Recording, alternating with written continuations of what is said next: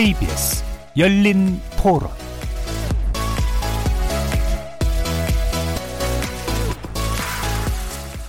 안녕하십니까. KBS 열린 토론 정준희입니다.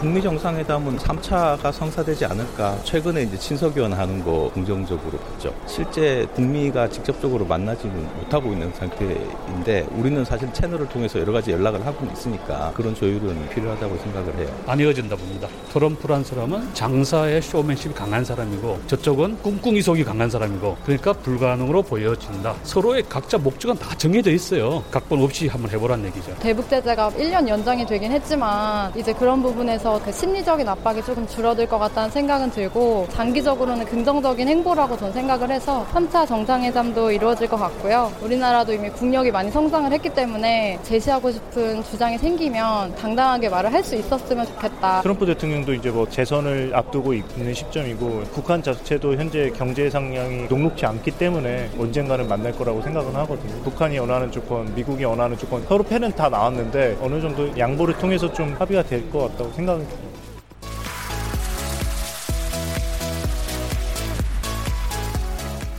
거리에서 만나본 시민들의 의견 어떻게들 들으셨나요?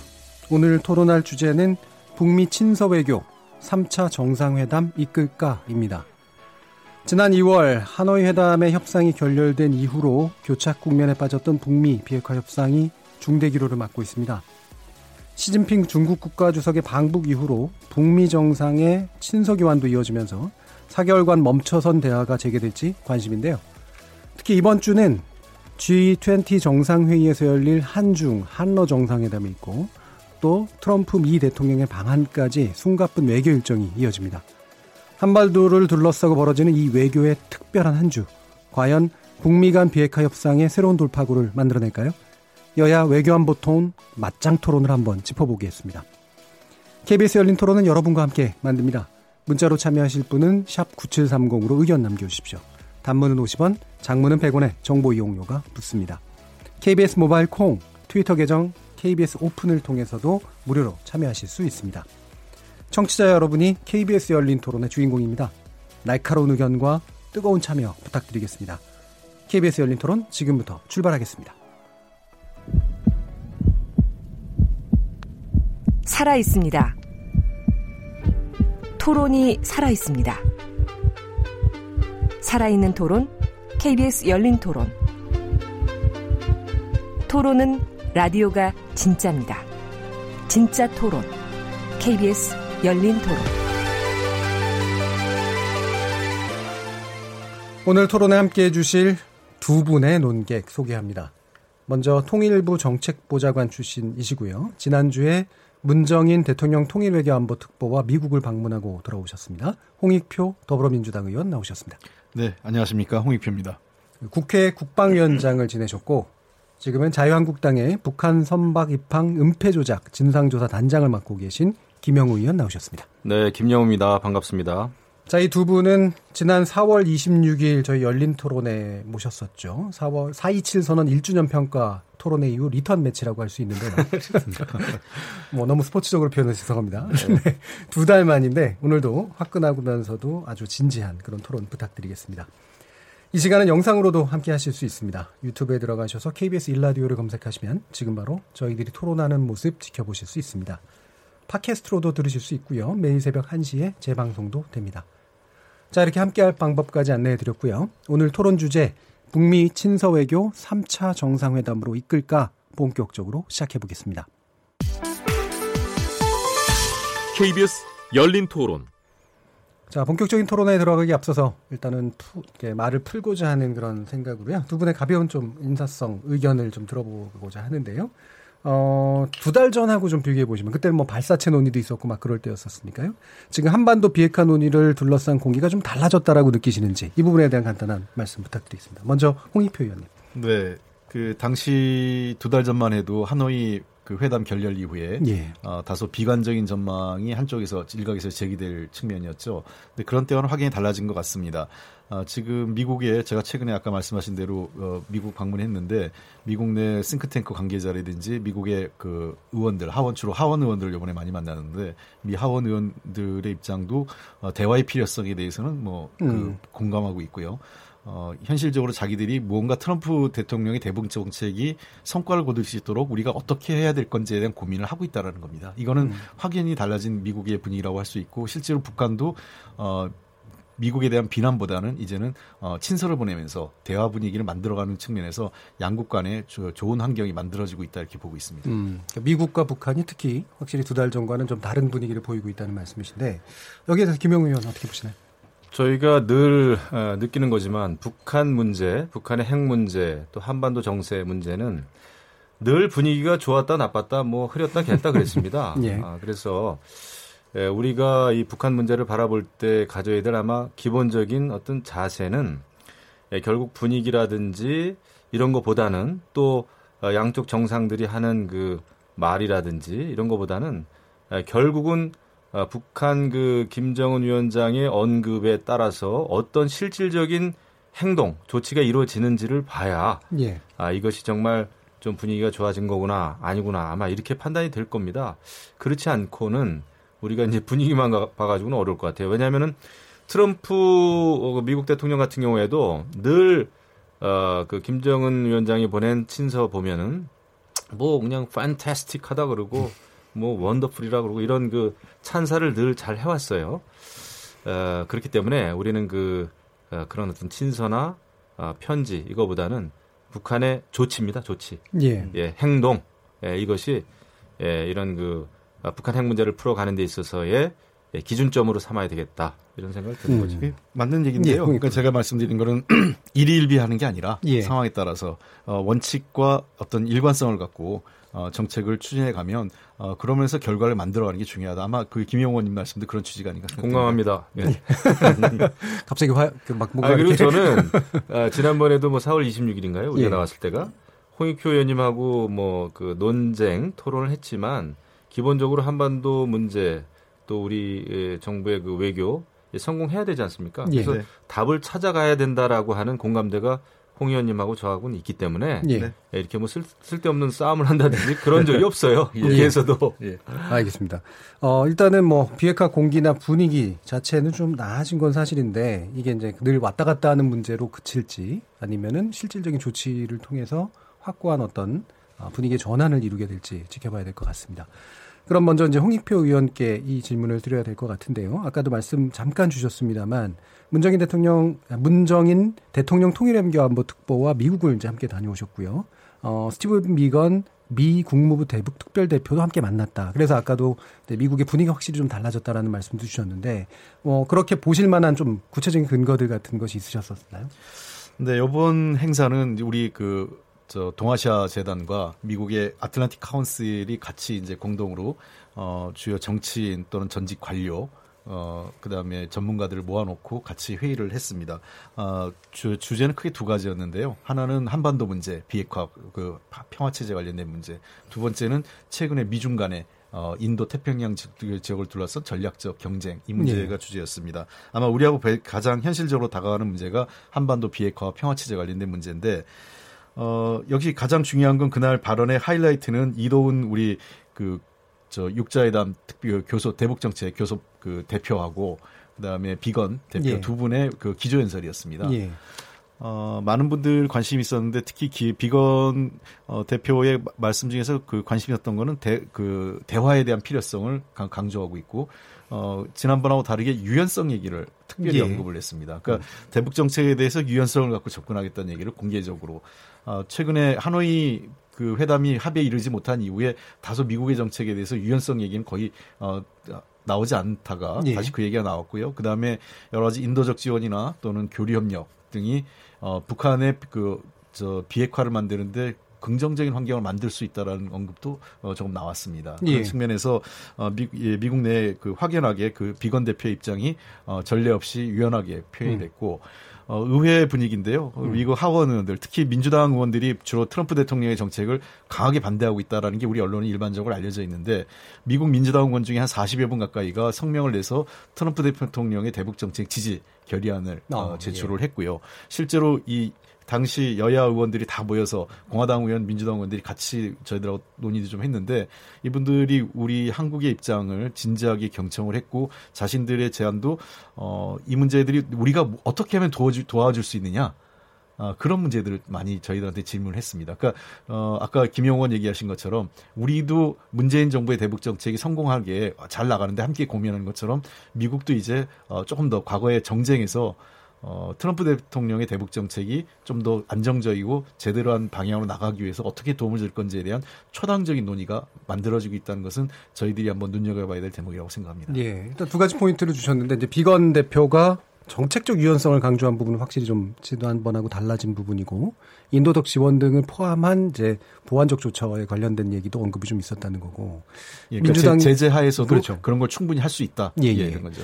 네, 민주당의 분위기는 과거에는 이제 트럼프 대통령의 대북 정책에서 무조건 반대 쪽에 가까웠는데 잠깐 초당적 협력 분위기가 좀 만들어지고 있다라는 그런 분위기이신 것 같은데 이 40명의 어떤 의원 명단이 뭔가를 제출한 네. 내용은 충분히 미국 정가에서 의미가 있다라고 보시는 건가요? 예, 그렇습니다. 예. 어, 상당히 그 미국 특히 민주당 내에서 어, 비중 있는 의원들이 그 의원 그 안건을 제출을 했고요. 예. 그리고 이분들이 그냥 가만히 있는 게 아니라 어, 그 그러한 분위기를 민주당 내에서 그리고 음. 공화당 측과도 어, 의회 내에서 좀 활발히 교, 류를 해가면서 이, 이 문제를 좀 어, 좀 더 미국 정가 내에서 그 빅 이슈로 만들기 위해서 노력을 하고 있다는 겁니다. 예, 예. 알겠습니다. 그리고 그 김영우 그, 아마 저렇게 봐야 될 겁니다. 저는 뭐 최근에는 지금 어, 워싱턴을 다녀온 적은 없고요.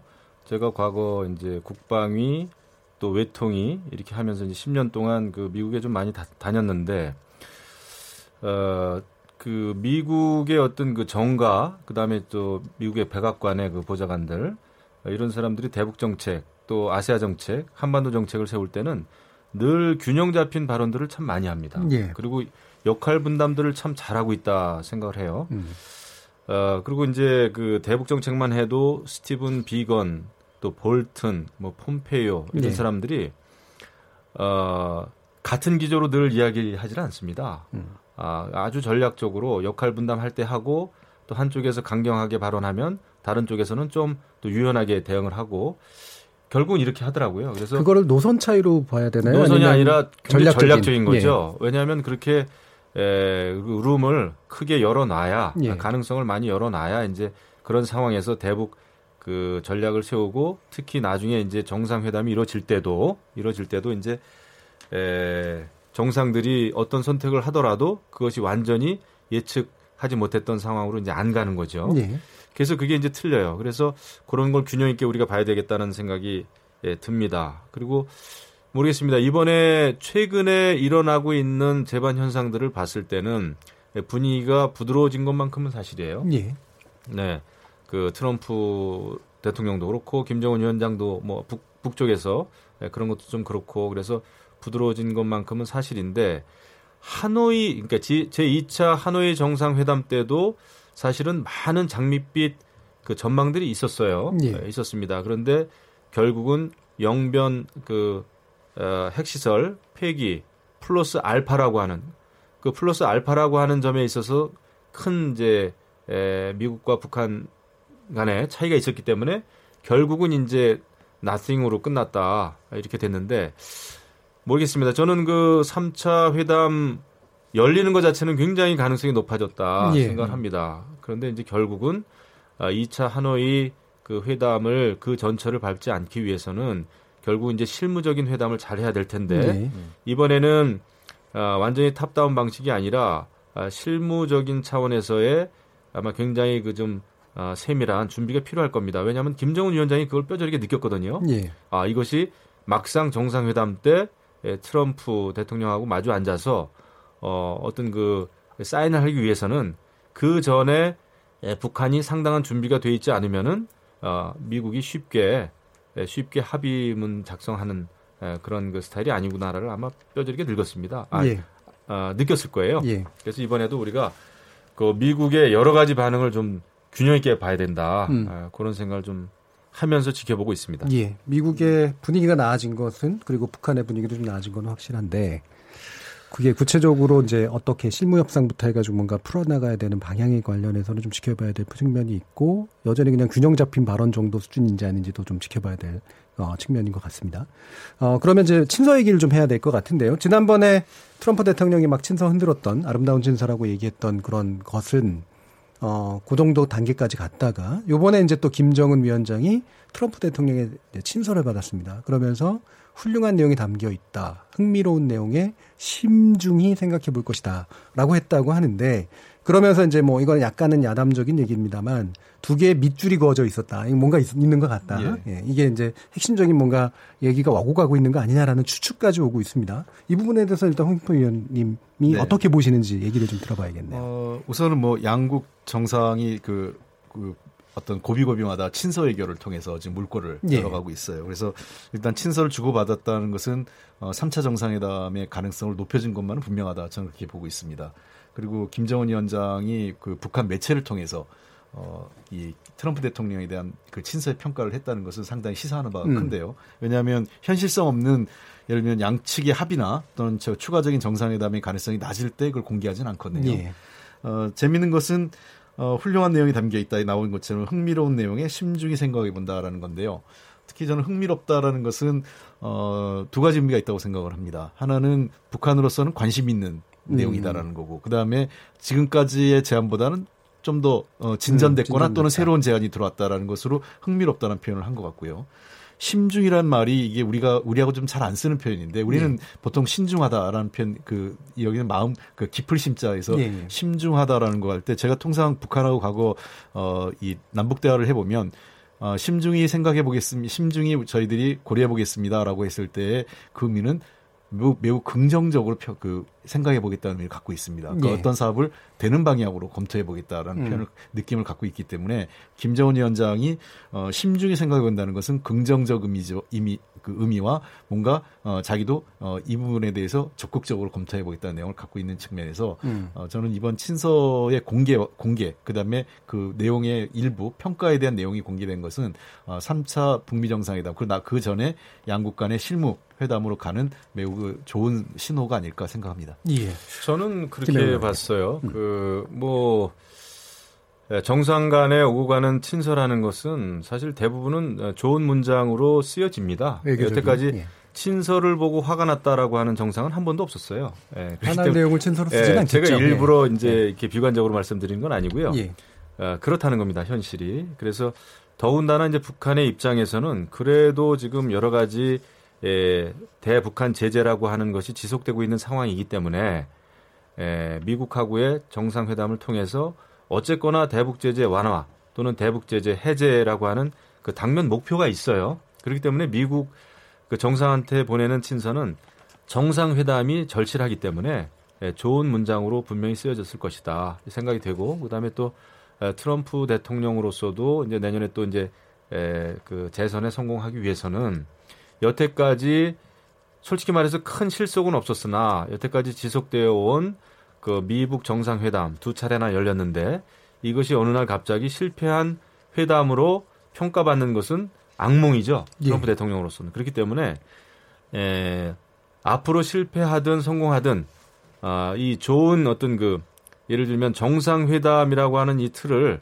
완전히 깨거나 아니면 완전히 이것이 이제 그 실패로 이어지는 그런 그 어, 쪽으로는 만들고 싶지 않겠죠. 예. 그렇기 때문에 어떻게 해서든 이 정상회담이라고 하는 불씨는 살려갈 것이다.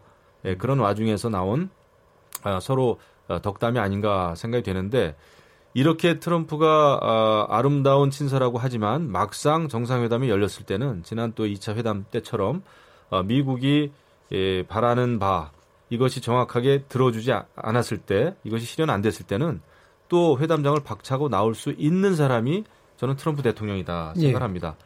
그것에 대한 대비도 뭐 해야 되지 않나 예. 이런 생각을 좀 해보죠. 자 그러면 이제 방금 음. 이제 홍 의원님이 또 이제 언급해 주셨던 그런 부분하고 아까 이제 앞서 또 언급해 주신 부분을 연결해서 보면 어, 비건 대표가 이제 정책적 유연성에 관련된 언급을 일단 한 가지 했고 그 다음에 이제 김정은 위원장이 뭔가 흥미가 있다라고 이제 보여지는 그러니까 구미가 담기거나 좀 뭔가 정향적인 어떤 제한이 있어 보이는 것들을 연결을 하면 이게 단지 대화의 기조를 이어가는 것보다 대화에 나오게 만들 뭔가 유인이 있을 거다라는 심장은 가능할 것 같거든요. 혹시라도 네. 그런 부분이 좀 있다고 보시나요? 그러니까 그게 이제 네. 무엇이냐가 가장 중요하겠죠. 예. 어, 그런데 이제 그 미국 입장에서 봤을 때 북한의 핵 문제를 해결하는데 사실 가장 선제적인 조건은 현재 북한의 핵 능력을 알아야 됩니다. 예.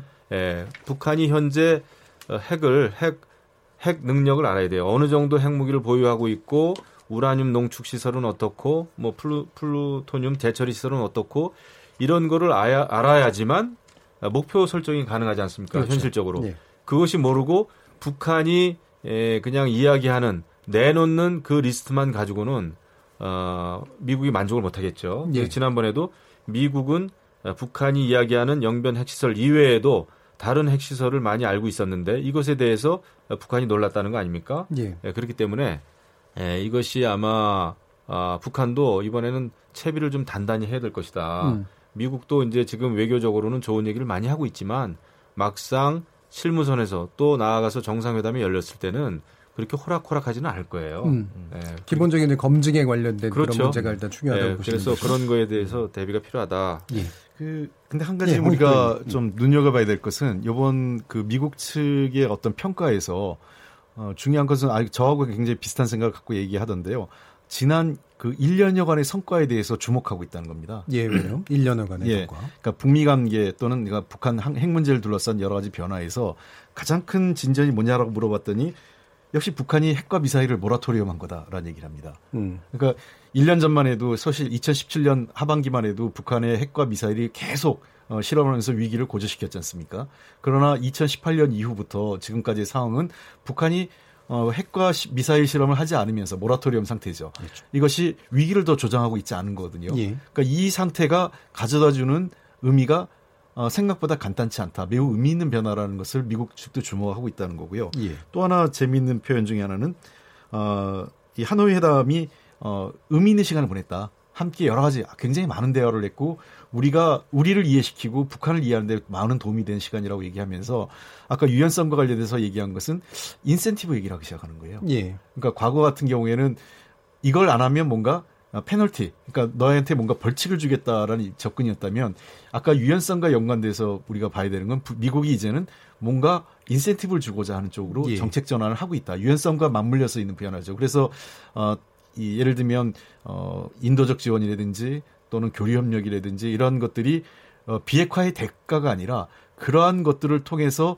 북한이 좀 더 북한을 좀 더 유연하게 그리고 대화로 이끌어내고 북한이 어 비핵화 관련된 합의를 할 수 있는 환경을 만드는데 주목하기 시작했다. 음. 이 부분에 대해서는 저는 상당한 진전이라고 생각하고 음. 이것이 매우 현실적인 접근을 어, 워싱턴도 이제는 그 관심을 갖기 시작했다. 이렇게 생각을 그러니까 하노이 회담이 단순히 실패라고 보는 일반적인 시각과는 다르게 네. 적어도 상호간의 이해를 도모하는 데 도움이 된 부분이 있고 그다음에 페널티보다는 인센티브 쪽으로 뭔가 좀 이동하는 듯한 모습. 예. 그러니까 제가 예. 말씀드린 거는 워싱턴 그 트럼프 대통령과 예. 이 워싱턴의 시각이 과거에는 매우 교조적이고 예. 뭐그 뭐랄까 원, 칙적인 접근이었다면 이제 매우 현실에 접근한 어, 실용적인 접근으로 가고 있다. 그러니까 이 문제를 풀어가기 위해서는 음. 아 이렇게 해야 되겠구나라는 거를 미국도 이해했고 예. 저는 한편으로 북한도 그럴 거라고 생각합니다. 예. 그 저런 걸 동시에 우리는 봐야 될 겁니다. 그 얼마 전에 이제 중국의 시진핑 주석이 예, 북한을 방문했죠. 그래서 정상회담을 하지 않았습니까? 아, 지금 급속도로 다시 예, 중국과 북한이 가까워지고 있어요. 예. 그런데 현실은 어떻습니까? 지금 미국하고 중국 사이에는 무역 전쟁, 또 패권 경쟁이 일어나고 있는 상황이에요. 이런 상황에서 미국은 아마 그런 생각을 했겠죠. 야, 이거 중국이 북한 핵 문제에 끼어들면서 어, 그렇게 되면은 이거 3차 함수가 이제 또 4차 함수로 바뀌는데 예. 어, 이 문제가 더욱더 복잡해질 수도 있겠다. 그리고 어, 중국과 북한이 가까워지면 가까워질수록 미국으로서는 어, 그렇게 유리할 게 없습니다. 물론 중국이 정말 나서서 북한의 핵 문제를 실질적으로 해결하기 위한 적극적인 역할을 한다면 미국으로서는 중국에게 굉장히 고마운 일이지만 그것이 아니라 미중 무역 전쟁이 벌어지고 있는 이런 상황에서 중국하고 북한이 그냥 가까워만 진다면 예, 미국으로서는 조금 불안할 수 있죠. 예. 예. 불안할 수 있습니다. 이런 상황에서는 북한을 에, 미국과 북, 북한의 정상회담 이 틀로 다시 북한을 끌어들여야 될 그 유혹을 느꼈을 겁니다. 예. 그렇기 때문에 트럼프 대통령은 김정은 위원장에게 굉장히 유연한 자세를 보일 수밖에 없다. 음. 저는 트럼프 입장에서는 충분히 그럴 수밖에 없을 것 같아요. 예. 그래서 이것을 같이 봐야 되고 또 하나는 어, 홍익표 의원님이 방금 말씀하신 거하고 저는 좀 다른 의견인데 예. 예, 미국 입장에서 북한의 그 핵과 관련해서 모라토리엄 상황이다. 외형적으로는 그렇게 이야기할 수 있습니다. 왜냐하면은 에, 6차 핵실험 이후에 7차 핵실험 같은 대대적인 핵실험은 없었고 또 지난번에 이제 에, 두 번에 걸쳐서 어, 뭐 단거리 탄도 미사일 실험은 있었습니다만은 미국 입장에서 봤을 때 미국을 위협할 만한 ICBM 이런 탄도 미사일 실험은 없었죠. 예. 어, 미국의 입장에서 봤을 때는 어, 현재로서는 봐줄만 한 거죠. 음. 어, 저 정도 탄도 미사일이라면 뭐 이렇게 크게 미국이 위협을 느끼지 않기 때문에 그래서 모라토리움이라는 용어까지 쓸 수는 있겠으나 현실은 좀 다른 게 에, 그 미국의 여러 그 정보기관을 통해서 또 미국의 언론에서 나온 바에 의하면 어, 이렇게 에, 북미 정상회담을 준비해가는 과정에 있어서도 어, 계속해서 북한의 핵 능력은 더욱더 고도화됐다. 핵무기가 10개 정도가 더 늘어났다는 거 아닙니까? 이게 대대적으로 좀 보도가 났었어요. 예. 예 그렇기 때문에 예, 우리가 단순히 이 대륙간 탄도 미사일이나 SLBM이라든지 이런 거 실험 안 했다고 해서 북한이 핵과 관련해서 조용히 있구나라고 판단하면 큰 착오라는 겁니다. 음. 예, 단순한 그게 핵실험 중지나 탄도 미사일 중지가 아니에요. 그리고 더더군다나 북한 핵의 가장 큰 위협을 받고 있는 우리로서는 지난번에 발사한 탄도 미사일도 방향만 틀으면은 완전히 우리 수도권을 괴멸시킬 수 있는 엄청난 탄도 미사일이에요. 예. 예 탄도 미사일입니다. 아직까지 물론 우리 군은 어, 분석 중이다 이러고는 있습니다. 있습니다만은 그그 그 거리에 미사일에 핵탄두만 장착이 되면은 완전히 대한민국을 괴멸시킬 수 있는 정도의 미사일인 것이에요. 예. 우리는 거기에 주목해야 됩니다. 그래서 미국 정상회담도 중요하지만은 실질적으로 북한이 가지고 있는 핵 능력이 예, 우리 대한민국 영토와 국민들을 예, 굉장히 큰 피해를 줄 수 있는 것이라면 우리는 그것에 대해서도 우리는 또 준비를 해야 되는 거죠. 그게 현실입니다. 예, 그 예. 김영호 의원님 저 굉장히 좋은 말씀을 해주셨는데 바로 그렇기 때문에 우리가 평화가 매우 중요한 거죠. 왜냐하면 평화 중요하죠. 어, 전략자산 그러니까 지금 미국이 그 우리가 모라토리움이라고 할 때는 전략자산인 거예요. 예. 어, 중장거리 최소한 아, 그 SLBM이라든지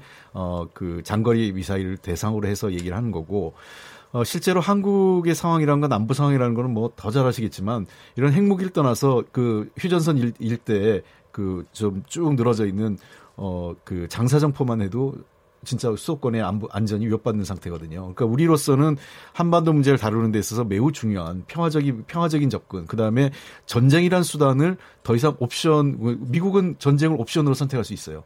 왜? 전쟁터가 돼도 미국은 아니거든요. 예, 여론조사도 그렇게 나왔죠. 예, 그러나 예. 우리는 그 전쟁이라는 것은 옵션이 될 수 없다는 거죠. 그러니까 군사적 수단, 예를 들면 뭐 그 서지컬 스트라이크라고 해서 제한적이고 국부적 타격을 하자 일부 과거에 그 저 보수적 그 매체나 어 그 보수 정에서 전문가들이 그런 얘기를 하신 분들이 있는데 그거야말로 정말 한반도 현실을 전혀 모르는 어 이 정말 그 무모한 매우 모험적인 발상이라고 생각을 예. 합니다. 방금 그... 얘기해 주신 것 중에 그 핵능력 고도화됐다라고 예. 하는 지금 진단이나 보도 나온 부분에 대해서는 어떻게 보십니까? 아, 그 문제는 이렇게 음. 보고 있습니다. 저는 실제로 그 북한의 핵능력이 조금 조금씩 고도화되고 있어요. 그래서 예. 시간이 우리 편이 아니라고 생각합니다. 음.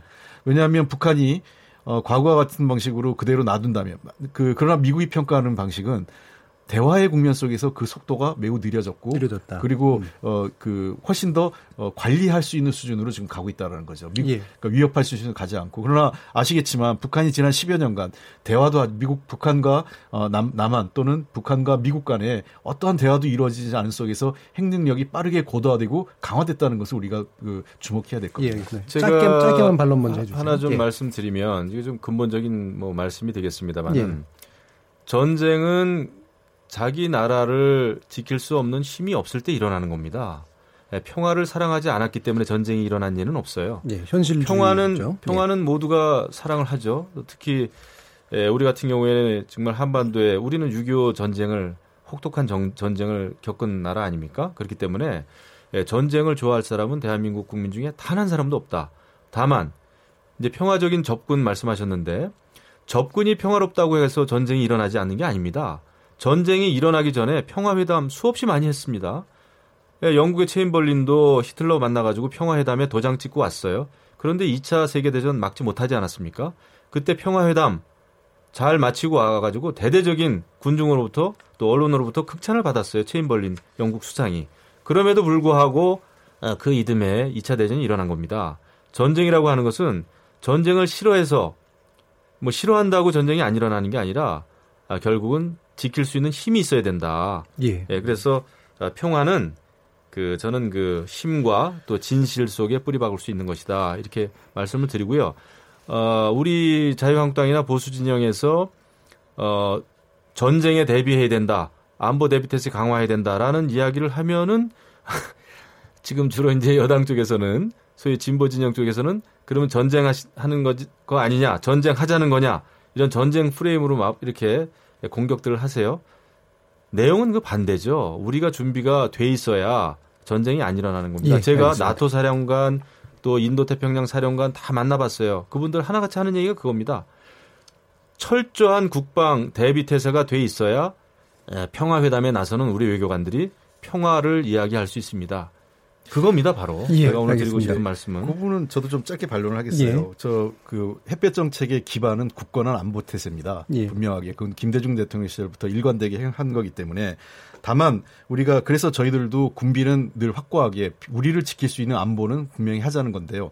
어, 잘 아시겠지만 어, 노, 김, 노무현 정부 때 그 어느 정부보다 국방비 인상이 높았죠. 도리어 이명박 박근혜 정부 때 그 절반 수준밖에 안 됐는데 어, 우리가 얘기, 제가 말씀드린 거는 우리 한국이 가지고 있는 전략적 취약성입니다. 예. 그러니까 서울이 너무 그, 그 휴전선으로부터 인접해 있기 때문에 우리가 어떠한 수단을 써, 쓰더라도 예를 들면 뭐 사드든 뭐든 뭐 아이 뭐그저 이 여러 가지 방어선을 하더라도 그 전략적 취약성을 극복하기 어렵기 때문에 우리 입장에서는 어, 전, 그 전쟁이라는 것이 옵션이 될 수 없다라는 걸 제가 다시 한번 말씀드리는 거고 그리고 45년 얘기를 많이 그 1945년 이전에 예. 히틀러와 영국 간의 합의에 대해서 많이 그 저 자유한국당 측에서 얘기를 지난번에 하는데요. 모셨을 때도 예. 마찬가지 네. 제가 말씀드린 거는 저도 기억납니다. 45년 이전의 합의 방식 그런 평화의 방식이 아니라 예. 우리는 유럽이 그런 교훈을 걷고 50년대 이후부터 60년대 그 했던 평화의 방식이라는 게 바로 기능주의적 접근이었던 거예요. 그래서 예. 석탄 철강 공동체를 만들고 지금의 이후까지 어, 하나의 정치 경제적 통합으로부터 정치적 통합 그다음에 군사적 안정까지 이어지는 그러한 기능주의적 또는 신기능주의적 접근 방식이 과거 이 두 번의 세계 대전을 겪은 그 유럽의 경험이 현재 유럽 안정적이고 군사 위협이 없는 유럽을 만들었다는 것입니다. 예, 저희는 네, 그런 말씀인데 제가 요 한 말씀만 더 드릴게요. 아까 그 전쟁은 네. 옵션이 될 수 없다 말씀하셨는데 전쟁이 일어나면 안 되겠죠. 예, 그것을 막기 위해서 우리가 이제 이런 이야기도 하는 거고 국방 대비태세도 갖추는 것인데 그렇다고 해서 어, 북한이 핵 무장을 하고 이런 것을 막기 위해서 우리가 대화만으로 풀 수 있다라고 생각하는 것도 굉장히 낭만주의적인 생각입니다. 예. 예, 그거는 그럴 수 없는 거예요.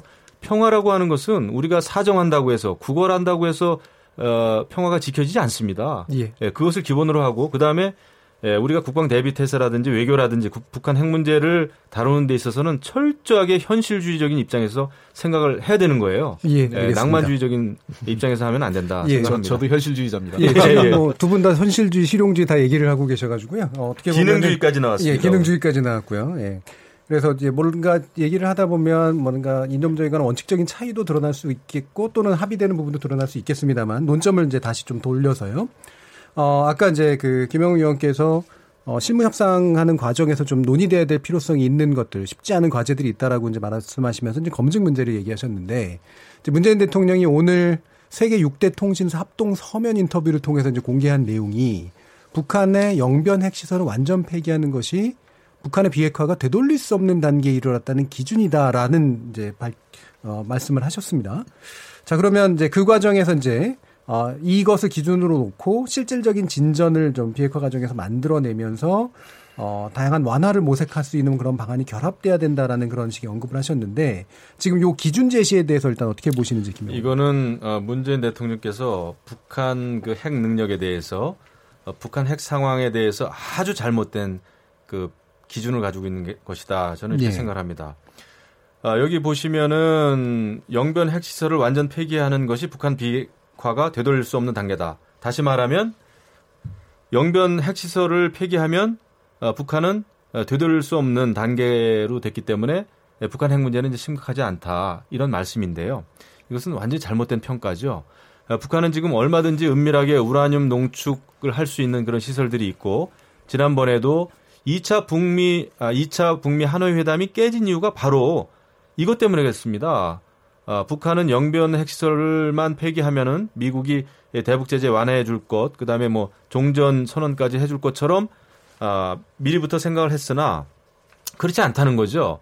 아, 북한이 영변 핵시설을 폐기한다고 해도 아, 북한은 얼마든지 우라늄 농축 시설들을 가동해서 그 핵물질을 만들 수 있기 때문에 그것까지를 포함해야 됩니다. 그런데 어떻게 예, 대통령께서 이렇게 영변 핵시설만 이것만 기준으로 해가지고 되돌릴 수 없는 단계라고 이야기하시는지 이것은 바로 지금 북한의 그 김정은 위원장이 가지고 있는 그 똑같은 기준이에요. 예. 어, 이것은 있을 수 없다 이렇게 생각합니다. 예. 그 홍기표님. 자 이게 완전한 비핵화하고 되돌릴 수 없는 단계하고 예, 예. 좀 차이가 있어요. 예. 어, 북한 영변에는 플루토늄을 비롯해서 그 고농축 우라늄 시 설 등 여러 가지가 또 연구 시설까지 다 있는데요. 예. 죄송합니다.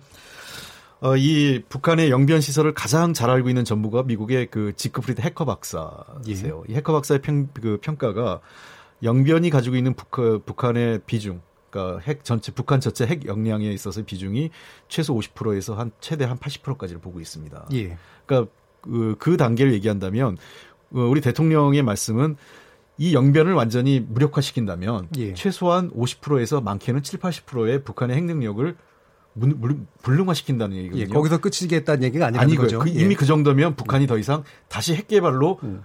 되돌리기에는 굉장히 많은 시간과 비용이 필요하기 때문에 예.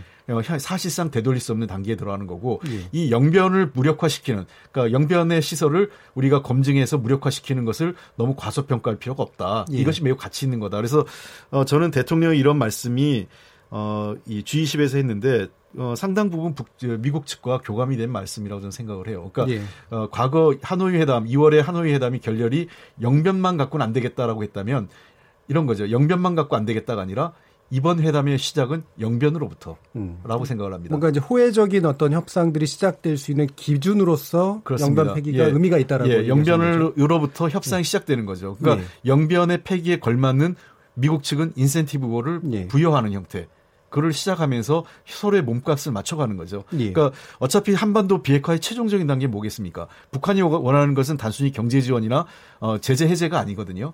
제재 대북 제재라는 예. 것은 비핵화 과정에서 발생한 거지 비핵 그 대북 제재 때문에 북한이 핵무장을 간 건 아니었어요. 예. 결국은 비핵화의 완전한 북한이 요구하는 것은 어, 체제 보장과 미국과의 관계 정상화거든요. 예. 자, 그 단계까지 가는 과정에서 어, 영변 시설 정도를 해체하려면 어, 되돌릴 수 없는 단계라면 어, 북한이 그, 그 제시한다면 미국도 그에 상응하는 조건을 유연하게 인센티브를 제공하는 거고 최종적으로 한반도 비핵화에는 예. 어, 미국과의 관계 정상화까지 가야 된다는 겁니다. 예. 근데 지금 보면은 북한의 그 핵 능력은 물론 여러 가지 다양한 평가가 있습니다만은 영변 핵시설은 이미 그 상당히 노후화돼 있고 그다음에 어느 단계까지는 영변 핵시설의 그 역할과 기능이 컸지만 이제는 예, 북한의 핵 능력이 고도화됐기 때문에요. 우라늄 농축 시설을 다른 데서 얼마든지 해도 예, 다시 말씀드리면 영변 핵 시설이 없어도 계속해서 북한의 핵 능력이 더욱더 고도화될 수 있는 방안들을 이미 갖췄어요. 그러니까 50에서 때문에 70%는 아니라는 그렇죠. 때문에 예. 예, 지금 북한이 할 수 있는 가장 편리하고 단순한 방법이 영변 핵시설 폐기입니다. 예, 그렇기 때문에 이것을 되돌릴 수 없는 단계라고 우리가 아, 특히 대통령이 대통령께서 이것을 직접 어, 발표를 하신 거 아닙니까? 그렇죠? 언론에. 이것은 저는 앞으로의 협상에 굉장한 걸림돌이다. 걸림돌이 될 수 있다. 이렇게 생각을 합니다. 아니, 저는 왜냐하면 질문을 아, 예, 제가, 제가 드리고 싶은 게 예, 제가 예. 마무리를 좀 할게요. 예. 아직 그 미국과 북한 간의 정상회담이 열리기 전이고 그다음에 실무적인 그 협상들도 아직 진척이 없는 상황에서 대통령께서 말이죠. 당사자인 우리 그 대한민국의 대통령께서 되돌릴 수 없는 단계를 이렇게 명확하게 영변 핵시설이 완전 폐기하는 것이라고 못 박는 순간 정상회담 어떻게 할 겁니까 앞으로? 저는 네. 이거 왜 왜 이런 말씀을 갑자기 이 시점에서 저는 이거 엄청난 외교적인 실수라고 봐요. 예, 한미 한미 간에 이것이 공유된 공유될 수도 있는 내용이다. 어 저는 천만에요. 그럴 그럴 수 네, 없다고. 상당한 봅니다. 지금 견해 차이가 나는데 일단 네. 홍익표 의원님께서 뭔가 자, 반론 이게 질문. 결국은 자 그럼 그저 궁금한 게 그럼 영변 핵시설 폐기 자체가 의미가 없냐? 그럼 의미가 없다고 말씀 못 드릴 거예요. 어쨌든 아무리 낮게 본다 하더라도 50% 정도의 그 전후한 북한 핵 전체 역량의 최소 그 예. 정도 역량을 가지고 있다고 봐야 되는데 그 절반의 그 핵무 핵, 핵 능력을 폐기하는 것 자체를 그럼 무시할 거냐? 그건 아, 그렇지 않다고 저는 생각을 합니다. 자, 우리가 지난번 그 하노이 회담 실패 과정에서 어 빅딜 또 small deal 그 했는데 우리가 제시한 게 good enough deal. 그러니까 예. 충분히 좋으면서 충분한 어 좋은 어 협상을 해야 되는데 저는 그 협상의 하나의 그 가이드라인을 우리 대통령이 제시했다고 생각을 하는 겁니다. 그러니까 아까 제가 얘기했잖아요. 영변 폐기만으로 끝나는 게 아니라 영변 핵 폐기로부터 비핵화의 단계가 본격화된다는 겁니다. 예. 이 부분은 그래서 사실은 좀 이렇게 확인 안된 내용들이니까요. 실제로 이제 평가의 내용도 좀 다르고 그래서 그러니까 영변 핵시설 폐기가 충분히 상당한 부분의 어떤 핵 능력의 어, 소멸을 가져오고 따라서 되돌릴 수 없는 수준이라고 보느냐. 그렇지 않고 이미 딴 걸 다 해놨기 때문에 이거는 어떤 그냥 어, 그냥 겉보기 보여주기식의 이제 그런 것에 불과하다라고 판단을 하느냐. 네. 여기서 일단 굉장히 좀 큰 차이가 있긴 큰 있는 것. 같아요. 예. 예. 이 되돌릴 수 없다라고 하는 거는 굉장히 큰 의미가 있잖아요. 우리가 어, CVID도 다 여기서 나온 말인데 예. 그 되돌릴 수 없다라고 하면은 정말 그 북한이 핵 능력 면에서 어, 거의 뭐 핵을 어, 앞으로 가질 수 없을 정도, 그쵸 폐기할 수밖에 없을 정도의 단계를 아마 의미하는 걸, 거- 걸 거예요. 그런데 이것은 어, 저는 좋은 가이드라인이라고 절대 생각을 안 하고요. 이것이 또 비핵화로 가기 위한 시작도 아닙니다. 시작 같으면 이런 말씀을 안 하셨겠죠. 근데 이것은 되돌릴 수 없는 단계라고까지 못을 박았기 때문에 이것은 미국으로 미국 입장에서도 굉장히 부담이다. 아마 이렇게 저는 생각할 수밖에 없을 것 같아요. 아무리 예. 좋게 생각해도. 홍익표 의원께서 이제 미국하고 뭔가 이렇게 예. 얘기된 바가 있- 있거나 저는, 또는 적어도 예, 뭐라고 보시는 그 게 있죠. 최소한 이게 대통령께서 이렇게 예. 공개적으로 발언할 때에는 어, 미국 측과 상당한 즉 한미 간에 공- 굉장히 많은 교감이 이루어지고 있고요. 예. 어, 유연성 있게 그 접근한다. 그 다음에 예. 단계적으로 접근한다는 것을 미국도 인정하고 있어요, 이제는요. 예. 그러니까 시체, 말로 원샷 뛰는 어려운 거죠. 예. 한 번에 북한 핵이란 문제를 엄- 어떻게 풀어낼 수 있겠습니까? 아까 제가 여러 차례 얘기했지만 영변만이 아니라 영변으로부터 시작하자는 겁니다. 그 그러면 영변 핵 폐기에 상응하는 우리가 인센티브를 주는 거죠. 예. 어, 얼마큼 줄지는 그건 협상에 달려 있고 그것은 우리에게 충분히 해볼 만한 딜이라는 겁니다. 또 예. 제가 아무리 생각해도 이거는 미국과의 교감보다는 북한과의 교감 같아요. 네, 왜냐하면 북한의 입장이 여태까지 계속해서 이랬단 말이죠. 근데 아 나는 근데 이 부분은 좀- 이제 네, 상당 부분은 됐어요. 저, 예. 이, 좀 협상의 진행을 좀 지켜봐야 될 것 같아요. 예. 뭐 흥미로운 부분과 그런 부분들 그 친서에서도 있기 때문에. 예, 이거 오늘 예. 나온 뉴스잖아요, 그렇죠? 예, 예. 그러니까 상당 부분 추론에 의존할 수밖에 없는 부분이라 이 부분은 이제 견해 차이가 있는 것들을 좀 드러내는 정도 선까지는 얘기를 하는 게 맞는 것 같고요. 네. 예. 자 그러면 이제 마지 그 전반기 토론을 좀 이제 정리하면서 한 가지 또 질문을 드릴 게. 어 지금 어 북미 정상의 깜짝 만남이 어, 트럼프 대통령 한국 방문 시에 있을 수도 있겠다라는 게 전 정세현 전 장관의 어, 어떤 추론으로 이제 예측으로 좀 나왔습니다. 근데 이 부분에 대해서는 두 분 표정 보니까 둘 다 불가능하다고 네. 보시는 것 같은데 예. 뭐 한- 일단 말씀 들어보죠. 홍 미국 측에서도 공식적으로 부인했고요. 예, 부인했죠. 예, 예. 저는 현실적으로 가능성이 없다고 생각을 합니다. 음. 그래서 이 문제는 뭐 그렇게 길게 논의할 문제는 아닐 것 예. 같은데요. 예. 네, 뭐 사람 사는 일에 또 일어나지 말라는 법도 없지만 현실적으로는 예. 현실적으로는 시간적으로나 봤을 보나 뭐 여러 가지 뭐 의제 설정 문제라든지 봤을 때는 저도 어렵다고 봐요. 예. 예. 다만 이제 그 트럼프 대통령이 지난번 그 한국에 방문했을 때 어, 사실 판문점을 가려고 했는데 못 갔었거든요. 못 갔죠. 그래서 그렇죠. 예. DMZ 자체를 가보고 싶은 그 어떤 그 의지는 굉장히 강하신 것 같아요. 그래서 그런 측면에서 자꾸 DMZ 방문 얘기가 나오는 것 같습니다. 예. 그러면 약간 더 덧붙여서 그러면 이제 그 아까 이제 중국 문제를 얘기하셨는데, 그러니까 이게 미, 미국이 현재와 같은 이제 태도를 보이는 건 이제 중국 북중이 이제 급격하게 가까워지는 것 같기 때문에 그거를 다, 다시 북한은 이제 대화의 장으로 끌어내기 위한 어떤 어, 인센티브를 보여주는 듯한 모습 이런 식으로 나올 수밖에 없었을 것이다. 그리고 이게 중국이 들어오면서 외려 이제 복잡해지는 그런 상황이다라는 진단을 김영우 의원께서 해주셨는데 이 부분에 대해서 홍익표 의원님 어떻게 보십니까? 저는 꼭 그렇게 생각하진 않습니다. 음. 어, 중국이 사실은 굉장히 한반도가 어려운 국면에서도 건설적인 역할을 해왔습니다. 음. 어, 사실 육자회담이 그 제대로 기능하지 못하고 어, 북한이 매우 그 고립돼 있는 상황에서 어, 한편으로 우리 쪽에서는 중국이 계속 북한을 지원했기 때문에 어, 북한 북한이 제재 국면에서 그 버틴 것 아니냐는 비판적 시각도 있지만 그 중국의 대북 정책은 일관되게 세 가지 원칙을 기존했어요. 한반도는 비핵화되는다. 그러니까 북한의 핵을 용납하지 않는 거였죠. 음. 그다음에 두 번째는 그러나 어떠한 형태든 전쟁이라서 안 된다. 평화를 유지해야 된다.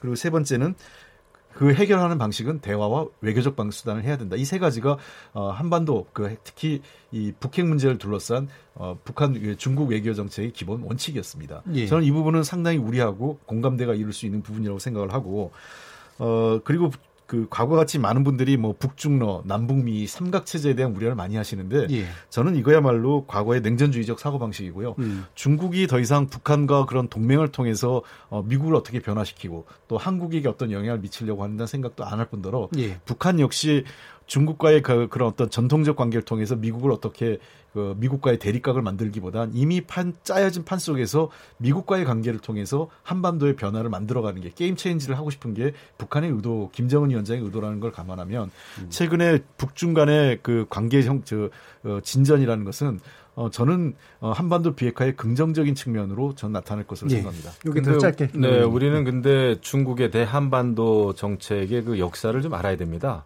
예, 중국의 기본적인 입장은 하나도 좀 변한 게 없습니다. 아, 중국하고 북한은 아직도 6.25 전쟁을 그러니까 중국 입장에서는 항미 원조 전쟁 그 네. 기념식을 매년 하고 있어요. 예, 그런 그 기본적인 입장은 그렇습니다. 북한하고 중국의 여러 가지 그 어떤 어, 북한 핵 문제를 다루는 데 있어서도 그렇고 기본적인 입장이 똑같습니다. 똑같아요.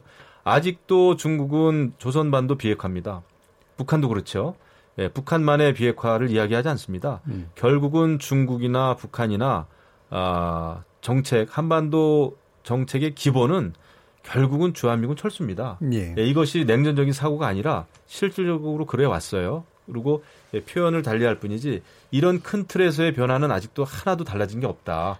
중국은 아. 그럴 수 있는 것 같아요. 북한의 김정은 위원장 그 부분은 좀 달리 표현하지 아닙니다. 북한도 음. 뭐 체제가 보장되면은 음. 뭐, 뭐 주한미군 뭐 계속 있을 수 있다 이런 얘기를 뭐 한 것으로 예. 어, 그렇게 간접적으로 나왔지만은 전혀 그렇지 않습니다. 예. 자, 근데 홍, 지금 이게 냉전적인 사고가 아니라 음. 저는 정말 현실을 말씀드리는 현실이다. 거예요. 뭐 예. 현실로는 얘기하면 자꾸 이제 조선반도 비핵화 이게 한반도 비핵화죠. 한반도 비핵화냐 북핵 해결이냐 이거 갖고 자꾸 용어 차이를 하는데 아시는 것처럼 92년도 노태우 정부 때 한반도 비핵화 선언을 했어요. 예. 그게 합의를 했고 그러니까 이게 한반도 비핵화라는 것은 결국은 핵 문제를 포괄적으로 하, 그 해결해야 되는 측면에서 예를 들면 어그 북한에 대한 그 저 이 미국의 전략 자산 운용 문제 등등을 포괄하는 그 당시 그리고 미국의 그 저 이 전술핵을 비롯한 일부 핵이 한국의 한반도에 존재했었고요. 그래서 그때 합의된 것이 한반도 비핵화란 말이었습니다. 그게 새삼스럽게 이것이 무슨 어그 중국과 그 저 북한만이 쓰는 표현이 아니라 미국 미국도 그다음 한국 정부도 같이 공통으로 어, 육자회담 내내 합의된 문, 문구는 한반도 비핵화였습니다. 예. 그다음에 두 번째 네. 어, 제가 그 말씀드리고 싶은 거는 어, 중국 입장에서 뭐 한반도를 어떻게 그 전쟁 위기로 그 저 하면서 저 주한미군 철수를 요구한다. 저는 중국의 많은 전문가들하고 그다음에 고위 관계자겠지만 더 이상 중국은 한미 동맹을 존중하고 있어요. 한미 동맹을 존중하고 있고 주한미군 철수 문제에 대해서는 그건 궁극적으로 한국과 미국이 안보 상황을 고려해서 결정할 문제지 중국이 개입해서 나가라고 한다고 나갈 그 상황도 아니고 그건 북한도 그렇습니다. 예. 절대 그렇지 꼬리에 않습니다. 꼬리에 물 것 같으니까 간단히 말해 주십시오. 예, 간단히 말씀드리면 중국은 아직도 미국을 또 주한미군을 엄청나게 경계를 합니다. 그랬기 때문에 그 사드 배치를 하는 데 있어서도 중국이 그렇게까지 반대를 했던 이유 또 사드와 관련해서 어, 우리에게 그 경제 보복을 했던 이유 그것은 결국은 미국의 영향력이 강하다는 거죠. 네. 한반도에 가지고 있는 미군의 또 미국의 영향력이 강하기 때문에 그것으로부터 벗어나기 위한 엄청난 많은 그 외교적인 노력을 해왔어요. 예. 네, 그렇기 때문에 우리는 그 미국과 중국 간의 그런 경쟁 이거 같이 봐야 됩니다. 그리고 미국이 또 가장 견제하는 것도 중국이 남진하에서 인공섬 만드는 거예요. 예. 그 미국의 인도 태평양 사령부가 가장 민감하게 받아들이는 게 바로 중국의 남진하의 인공섬입니다. 예. 예 그렇기 때문에 알겠습니다. 우리는 예, 미국과 중국 그 사이에서 벌어지고 있는 이 이 경쟁이라 그럴까 패권 경쟁 이것을 우리가 음. 눈여겨 봐야죠. 어, 그런 측면에서 미국도 북미 관계 개선이 매우 전략적 가치가 있는 거죠. 중국의 예. 대중 관계에 있어서. 근데 지난번에 중국이 예. 그 육자회담 의장국 하면서 결국은 실패로 끝났습니다. 육자회담은 철저하게 실패로 아니, 제가 끝났어요. 육자회담을 얘기한 게 아니라 야, 그쪽으로 예, 예. 끊겠습니다. 예. 넘어가면은 이제 자꾸 꼬리에 꼬리를 물 것 같아가지고요. 예, 북미 친서외교 3차 정상회담 이끌까라는 주제로 여야 외교 안보통의 맞짱 토론이 펼쳐지고 있는데요. 4개월간 교착 국면에 빠졌던 북미 대화가 정상 간 친서 교환으로 다시 마주 앉게 되는 것으로 이어질 수 있을지 토론해 봤습니다. 후반부 토론에서는 현재 한반도 정세 변화에 관련돼서 안보 논란의 어떤 중심이 되고 있는 북한 목선 입학 논란에 대해서 또 간단히 토론해 보도록 하겠습니다. 여러분께서는 KBS 열린 토론과 함께하고 계십니다.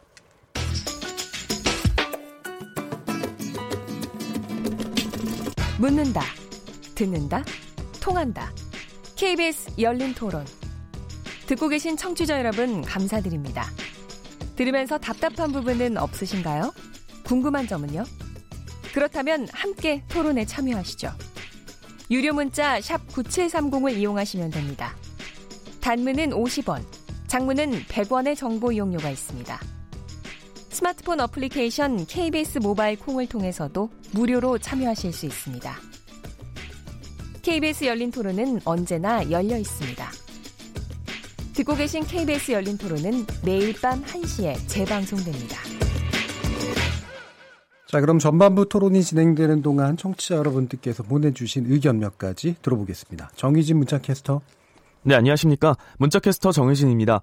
북미 친서 외교 3차 정상회담 이끌까에 대해 청취자 여러분이 보내주신 문자 소개해드리겠습니다. 먼저 휴대전화 뒷번호 4321님. 북미 삿바 싸움에 한국이 방관자 위치에만 머물러 있는 것 같아 안타깝습니다. 좀 더 과감하고 적극적인 대북 정책을 폈으면 합니다. 0925님. 핵을 따르자니 인민이 울고 인민을 따르자니 핵이 울고 북한이 좀 더 문을 열길 바랍니다. 0335님. 과연 어떤 핵무기로 어디에 얼마나 저장돼 있고 어떻게 폐기를 할지 단계적인 협상에서 구체적으로 포함돼야 올바른 협상이라고 생각합니다. 그러기 위해서 미국과 중국이 동시에 북한의 체제 보장하는 협상이 먼저 물밑 합의가 돼야 북한이 움직일 것 같습니다.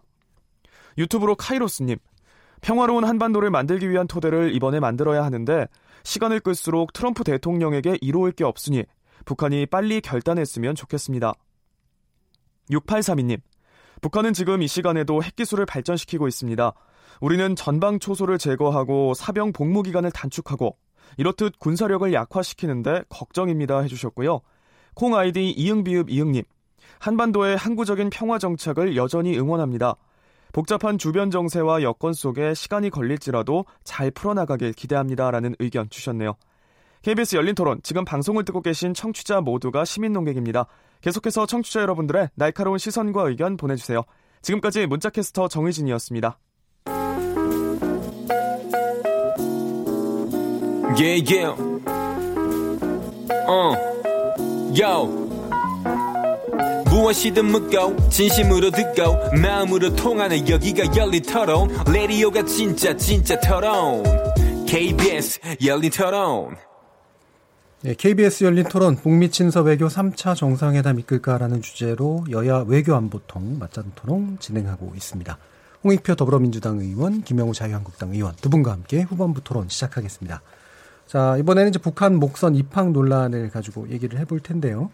뭐 그렇게까지 큰 문제가 아니었던 것 같은데 이게 막 은폐나 추, 뭐 축소 이런 식의 논란으로까지 번졌고 어 이게 지금 자유한국당이 보기 현 정부의 중요한 안보 실패로 이제 판단하시고 있기 때문에 지금 어, 중책도 좀 맡고 계시잖아요. 김영 의원께서 삼척도 여러 번 다녀오셨다고 네. 들었는데요. 논란의 핵심 무엇이라고 좀 정리하고 계십니까? 제가 5일 동안에 세 번을 삼척항에 갔습니다. 네. 네, 어제도 갔다 왔고요. 어, 가장 우리 국민들이 분노하는 것은 뭐 크게 보면 두 가지겠죠. 하나는 아, 우리가 1년에 거의 한 50조 가까이 이제 국방 예산을 쓰면서도 어떻게 북한의 이 목선 하나 아, 잡아 아, 아, 못 봤냐 이거죠. 이 경비 작전, 경계 작전 완전 실패한 거, 육해 공군이 다 뚫렸죠. 이것에 대해서 이제 분노하고 계시고 더더욱 더 또 화가 나는 것은 이 15일 날 해경이 1차 보고를 했죠. 그 삼척항 아, 부두에서 어 그런 그 북한으로부터 온 선박이 있다라는 신고를 받았기 때문에 이것을 이제 청와대라든지 국방부 합참 뭐 국정원에 다 보고를 했는데 어떻게 된 영문인지 이틀 이, 있다가 17일 날 군과 아니 국방부와 이제 합참이 예, 브리핑을 하지 않았습니까? 대국민 브리핑을 했는데 경계 작전에는 문제가 없었다. 이렇게 얘기를 했어요. 또 하나는 삼척항 인근에서 어, 표류해온 예, 그런 북한의 선박을 이제 접수했다 이렇게 얘기를 했습니다. 완전히 사실이 아니죠. 그래서 제가 어, 세번 삼척항에 가봤습니다마는 삼척항에 있는 주민들은 지금 난리가 났습니다. 만약에 이 사람들이 무장한 사람들이 같으면은 그 바로 그 선박이 있던 옆에서 그 그날 잡아왔던 그 고기들 경매를 하고 있었단 말이에요. 50명 이상의 어부들과 주민들이 있었습니다. 아, 자신들 크게 희생당할 뻔했다. 이렇게 화가 났, 났죠. 그 다음에 또 그분들이 말씀하시는 것은 예, 국방부와 군에서 발표하는 뉴스를 보고 더 화가 났답니다. 아, 파도 때문에 뭐 북한 어선을 어, 그 레이더로 탐지 못했다고 그러는데 완전히 새빨간 거짓말이라는 거예요. 그, 그분들 말씀 그대로 빌자면 에, 그날은 파도가 없었답니다. 더더군다나 축구공만한 이 그물에 있는 부표까지 예, V라는 뭐 말도 씁니다만은 그 부표까지 레이더가 전부 탐지가 가능한데 어떻게 10m 되는 그런 또 그 엔진이 있는 예, 그런 그 기관이 있는 어, 배를 레이더로 못 봤다고 하는 것은 있을 수 없는 일이다. 그리고 오늘 합동 그 조사반에서 나온 그, 그 자료에 따르면은 50분 동안이나 그 배를 레이더가 탐지를 했답니다. 예, 50분 동안. 그런데도 불구하고 이것이 경계망이 완전히 뚫리, 뚫렸다는 데에 대해서 정말 아, 국민들이 분노하는 거죠. 그리고 네. 청와대 국방부 국 저기 뭐야 또 통일부 관계 기관이 어떻게 이 사실을 은폐하고 조작하려고 했는지에 대해서 지금 큰 의문점들이 남아 있는 거죠. 예. 예. 홍익표 의원님. 네, 어, 우선은 경계 실패에 대해서는 저도 상당히 공감하고 있습니다. 예. 어, 어쨌든 군, 그, 군은 작전에 실패한 그 지휘관은 용서가 돼도 경계에 실패한 지휘관은 용서할 수 음. 없다 이런 얘기가 나오지 예. 않습니까? 그래서 그 경계 문제는 어, 사실상 그 북한의 목선이 어, 그 삼척항이 들어올 때까지 어, 사실 인지하지 못했고 제대로 어, 추적하지 못해서 그, 그 못한 부분에 대해서는 명백하게 경계 실패가 있고요. 현재 지금 군 내부에서 이에, 이와 관련된 그 감사가 진행되고 있기 때문에 어, 이 원인과 그 다음에 뭔가 그 책임 누가 무엇을 잘못했는지에 대해서 분명히 밝혀져야 된다고 생각을 합니다. 어, 그래서 이 지금 이런 그 문제들이 사실은 비일비재했어요. 그 잘 아시는 것처럼 지난 2012년 노크 기순도 있었죠. 뭐 김영원님 잘 아시겠지만 잘 알죠. 예. 지금하고는 상황이 완전히 다르죠. 제가 좀 이따 말씀드릴게요. 네. 2012년 그 10월에 노크 기순도 있었고 어 2009년에 지금 공개되지 않은 사실 중에 하나인데요. 2009년도에도 이 북한의 철선이 어, 연평도에 초소 밑에까지 와가지고 그걸 하루 다음 날 발견한 게 있다는 게 지금 제보가 들어왔어요. 음. 그러니까 그 당시에도 이건 공개되지도 않았습니다. 외부에. 음.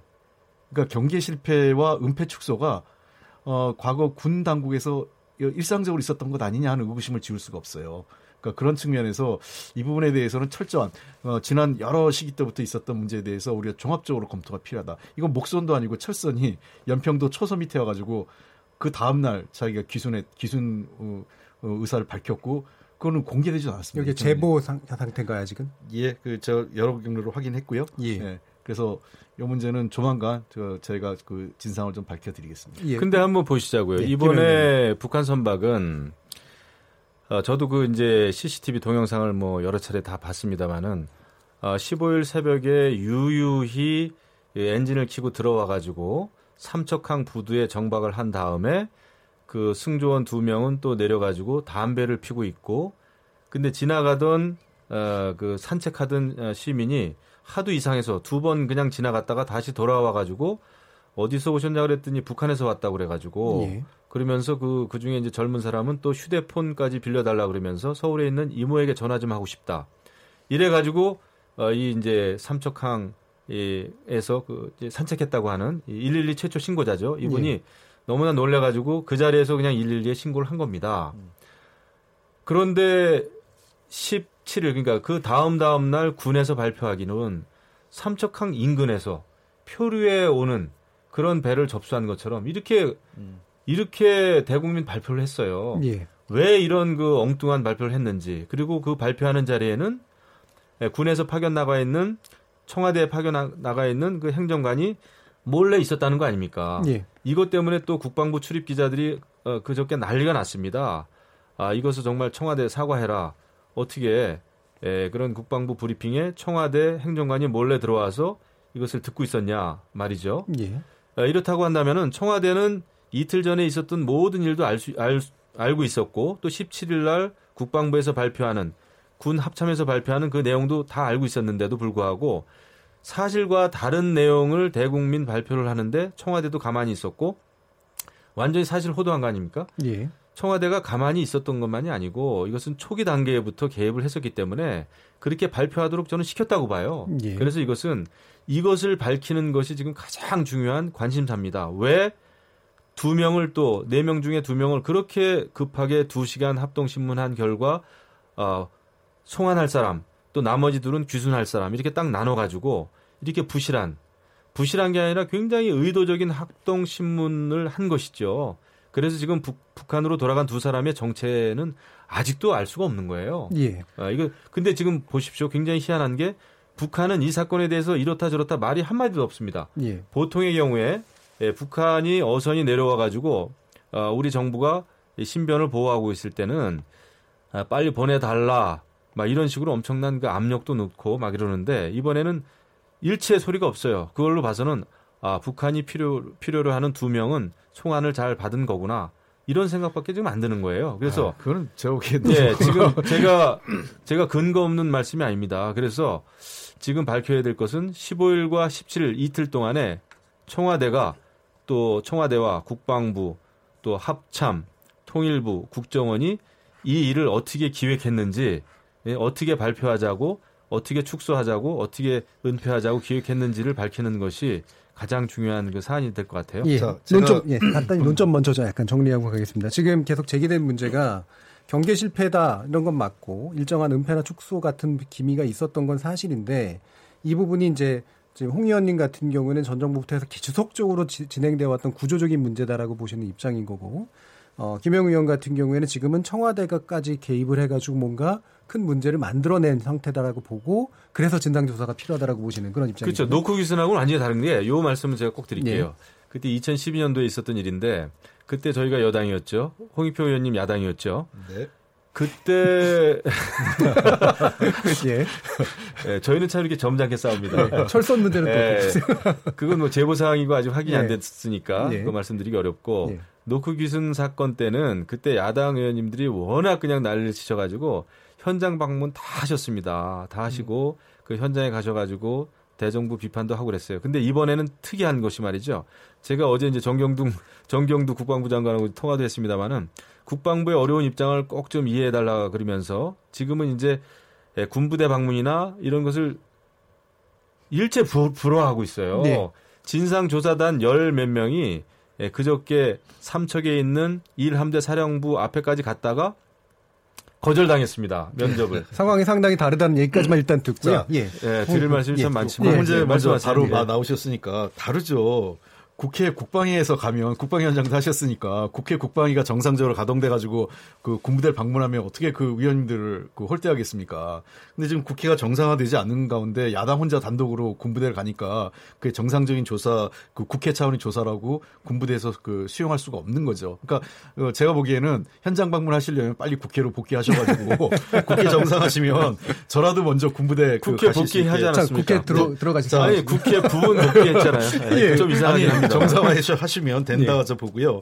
어, 그 당시 놓고 계신 당시에도 그래요. 저희들도 저 그 책임을 물은 건 사실이에요. 그러나 결국은 어, 국방부 장관도 그대로 경질되지 않았고 결론적으로 그 그 저 관련된 경기에 실패한 그다음에 은폐와 관련된 일부 장군 장성급 그다음에 연관 장교들만 이제 문책을 받았습니다. 자 이번 같은 경우 전 얘기할게요. 첫 번째 어, 만약에 이게 은폐 조작이 있었다면 이건 은폐 조작은 철저하게 가려내서 그렇죠. 어, 진상 예. 그, 소- 그 조사를 해서 책임을 물어야 됩니다. 네. 그다음에 두 번째 경계 실패에 대해서도 책임을 물어야 됩니다. 네. 그다음에 세 번째 아직 확인되지 않았는데요. 마치 이제 두 명을 두 명은 귀순을 받고 두 명은 송환. 어 다시 송환했는데 이것이 본인들의 의- 의지와 무관하게 본인들은 한국 한국에 있고 싶은데 돌려보냈다라는 어 어떤 추측에 기초하고 있는데 저는 우- 우리나라가 그렇게 할 수 있는 상황이 아닙니다. 국가정보원 그다음에 국방부 통일부 이 합심조에서 조사를 하는데 거기에 여러 사람들 다 속여서 은폐해 가지고 어, 한국에 남겠다고 하는 사람을 강제로 어, 북으로 돌려보낸다는 것은 있을 수도 없고 그거는 상상하기 어려운 일이기 때문에 어, 이건 저, 아직까지 예단해서 이렇게 어, 그 정치 공세를 하기보단 조사 결과가 나오고 난 이후에 확인해 확인해 문제라고 생각합니다. 정치 공세가 아니라요.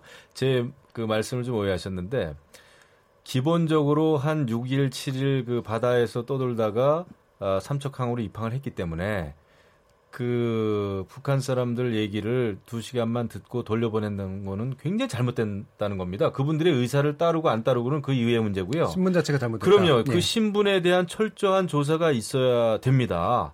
왜냐하면 그게 원칙이에요. 합동 신문을 하는 이유는 그 사람들의 의지를 우리가 알아내기 위한 것도 있겠지만은 그 사람들의 정확한 신분, 그다음에 여기에 오게 된 목적, 어, 과정 어, 이런 거, 그다음에 또 그 사람들이 타고 온 그 배에 대해서 철저한 그 과학적인 조사 이런 게 필요하기 때문에 합동 신문을 하는 건데 아니 6일 정도 그렇게 힘들게 온 사람들을 2시간 아, 대충 물어보고 돌려보냈다고 하는 것은 아주 부실하거나 아니면 아주 의도가 있는 합동 신문을 했다고 아, 밖에 볼 생각하지 없어요. 않습니다. 예. 저는 이게 사안이 명백하기 때문에 아, 시일 않죠? 처리한 거죠. 예를 들면 만약에 우리가 뭔가 북한 눈치를 보고 고의적으로 했다면 네 명 다 돌려보내죠. 깔끔하게. 그건 완전 범죄가 되잖아요. 만약에 그 귀순하겠다는 예. 사람을 저, 저 자유한국당이 추정하는 남은 것처럼 사람들이 있으니까. 예, 북한 눈치를 예. 보기 위해서 보냈다. 두 명을 보냈다. 그러면 네 명을 다 보내죠. 왜 두 명만 보내겠어요? 예, 그 얘기는 알겠습니다. 그 남은 사람과 간 사람들의 의견을 들어보니 목적과 그 저 이 이유가 그다음에 신분 등이 명백하기 때문에 나중에 남은 사람 그 더 이상 오래 할 이유가 없죠. 빨리 돌, 돌려보내는 게 분, 어, 다툼의 여지를 최소화하는 거고 나중에 남아 있는 두 분에 대한 어 그 신문 조사를 한번 해 보면 저는 뭐 결과가 분명히 나올 제가 것입니다. 제가 누굽니까? 제가 외통이 6년 하고 국방이 4년 했는데 예, 북한 사람들 오면은 그 합동 신문한 사람도 제가 많이 만나봤고요. 그다음에 뭐 정보 과거 이제 그 정보 사령관 이런 사람들도 많이 얘기를 해 봤어요. 이번에도 이 건 가지고 통화를 여러 차례 했는데 이런 식으로 합동 신문을 한 유례가 없답니다. 6일 동안이나 그 바다에서 항해를 해 가지고 들어온 사람, 그다음에 또 어, 부둣가에서 담배를 피면서 그렇게 태연하게 있으면서 결국은 주민에 의해서 신고에 의해서 발각이 돼 가지고 이 잡힌 사람들을 두 시간 합동 신문을 해서 어 그거는 있을 수 없다는 일이 이, 이, 있을 수 없는 예. 일- 일이래요. 예. 일단은 굉장히 심리적인 명백하다 심리적인 봅니다. 안정을 취하기 위해서 일단은 또 상당한 시간적인 여유를 두고 예, 좀. 쉬게 한답니다. 음식도 예. 주고요. 자, 여기서 이제 끝나야 될것 예, 같습니다. 제가 이제 참 드릴 말씀이 많은데 많으신 것 같아요. 끊으셔가지고 예, 죄송합니다. 예, 이제 1분도 채 안 남아가지고요. 아? 예, 네. 예, 이제 마무리 발언으로 바로 들어가야 되는데 한 2, 30초뿐이 안 될것 아, 같습니다. 그래요? 그래서 어, 각자가 보시기에 현재 현실주의 얘기하셨잖아요. 실용주의 얘기하셨고 어떻게 문제를 해결해야 될지 아주 짧게 부탁드립니다. 홍익평 의원님. 네, 그 현실의 기초에서 문제를 봐야 됩니다. 어, 저는 그 남북 관계가 개선되기 전에 굉장히 한반도가 전쟁의 그 풍전등 앞에 섰던 시기를 우리가 기억을 하고요. 지금의 상태도 상당히 큰 진전이었고 이 진전을 계속적으로 이어가고자 하는 노력이 필요합니다. 특히 저는 다시 한번 자유한국당을 비롯한 야당에게 이런 시기에는 초당적 협력이 필요합니다. 어, 더군다나 소위 그 외교안보의 빅 위크가 지금 이루어지고 있지 않습니까? 어, 남북 정 한미 정상회담 그다음에 여러 가지 어, 한 북미 정상회담 등이 예. 이루어질 가능성이 있는데 이 과정에서 어, 야당도 함께 해줘야만 저희가 힘 있는 외교 그다음에 국민과 함께하는 통합된 외교를 할 수 있다고 생각합니다. 들어오시라는 얘기 같은데요. 김영 의원님 어떻습니까? 네, 평화를 지키기 위해서는 우리가 평화를 주장하기보다는 아, 평화를 지킬 수 있는 힘과 의지가 있어야 된다 생각을 합니다. 예, 이상입니다. 알겠습니다. KBS 열린 토론 오늘은 북미 친서외교 3차 정상회담 이끌까라는 주제로 김영우 자유한국당 의원, 홍익표 더불어민주당 의원과 함께했습니다. 두 분께 감사드립니다. 저는 내일 저녁 감사합니다. 7시 예. 20분에 다시 찾아뵙겠습니다. 지금까지 KBS 열린 토론의 정준이었습니다. 감사합니다.